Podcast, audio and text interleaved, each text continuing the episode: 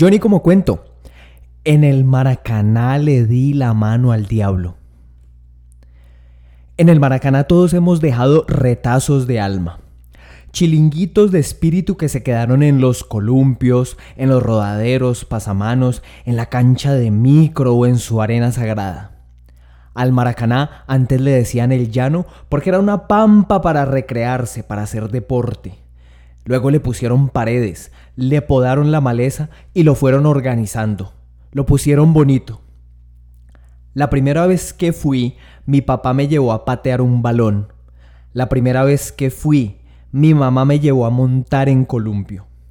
En el Maracaná hice goles y me hicieron goles. En el Maracaná una vez mi primo Ángel pateó al ángulo en la cancha de micro que daba las piscinas. Yo estaba en el arco y no podía hacer gol. Volé y el pavimento me recibió de frente. Quedé inconsciente, pero no fue gol. En el Maracaná fui a mi primer paseo con la novia más bella de mi juventud. Caminamos, yo ansioso y ella nerviosa. Nos besamos, yo de jeans y ella de falda. Divina. En el Maracaná jugué con amigos que tenían un talento único para armar cachos de marihuana. Cuando empezábamos a jugar, ellos iban en el aire. Me gustaba jugar con los marihuaneros porque no paraban de reírse. Les podías hacer cucas, sombreros, bicicletas y ellos no te cagaban a patadas, ellos se cagaban de la risa.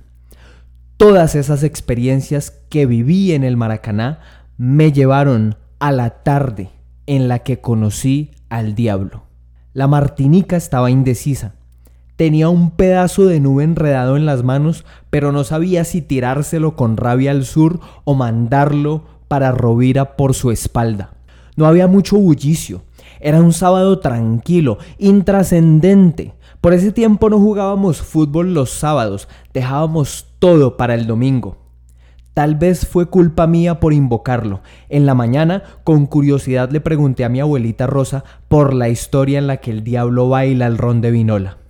Mi abuelita me contó todo con detalles, como lo hacía siempre. Yo me emocionaba todas las veces cuando llegaba la parte en la que el piso se hacía candela por donde el diablo pasaba. Me hacía pensar en la escena de Escalona en la que al diablo se le sale la cola por el pantalón mientras toca un acordeón. Abuelita, ¿usted estuvo ahí?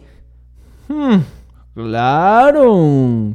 Salimos corriendo del susto todas las abuelas colombianas, con sus acentos, estuvieron en esa fiesta y vieron al diablo bailar el ron de vinola.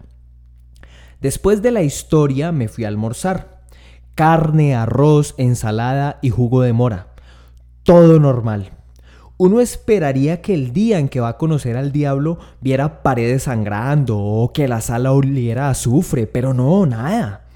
El cielo le empezaba a arrebatar la nube a la Martinica. La tarde se hizo más oscura. El diablo llegó al barrio y nadie se persignó. El diablo caminó por nuestras calles y nadie se desmayó.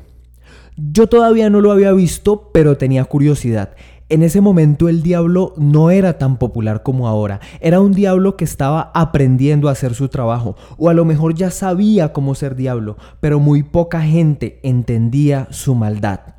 Cuando mi primo Oscar llegó para irnos a ver al diablo, me quedé pensando si sería buena idea llevar un escapulario. No, nosotros no queríamos asustar al diablo. Nos podíamos meter en un problema. Mejor no, vayamos así. Nos fuimos para el Maracaná caminando y vimos que pocos escoltas cuidaban las calles por las que el diablo iba a pasar. Me sorprendió que sus escoltas no fueran demonios o figuras fantasmagóricas. Los esbirros del diablo eran hombres normales, centinelas jóvenes con cara de vecinos y la mirada algo amistosa. Todos los escoltas del diablo estaban armados, pero nosotros íbamos tranquilos, no creíamos que el diablo nos fuera a matar con un tiro de sus escoltas. Llegamos al Maracaná, el diablo no había entrado todavía. Hay poca gente, le dije a Oscar. Pensé que iba a venir más. No, parece que la gente no lo quiere. Yo creo que todavía no lo conocen, le dije.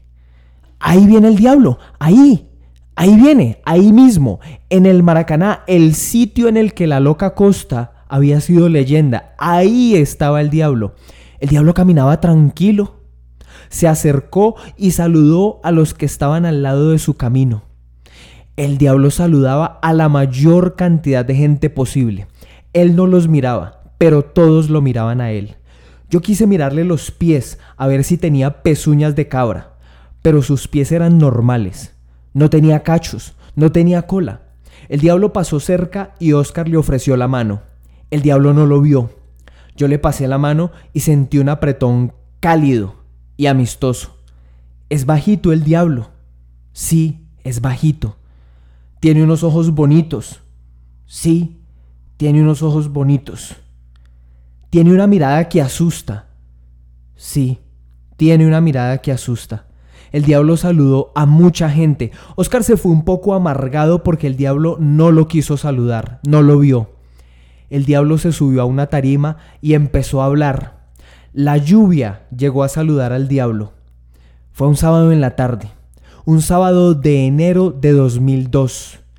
Vimos al diablo, lo saludé, le di la mano en el Maracaná escuché su discurso. Ojalá el diablo no se me haya llevado un pedazo muy grande del alma por haberle dado la mano. Estuve cerca del diablo. Lo vi de frente. Un poco antes de que ascendiera a su mandato de ocho años en este infierno.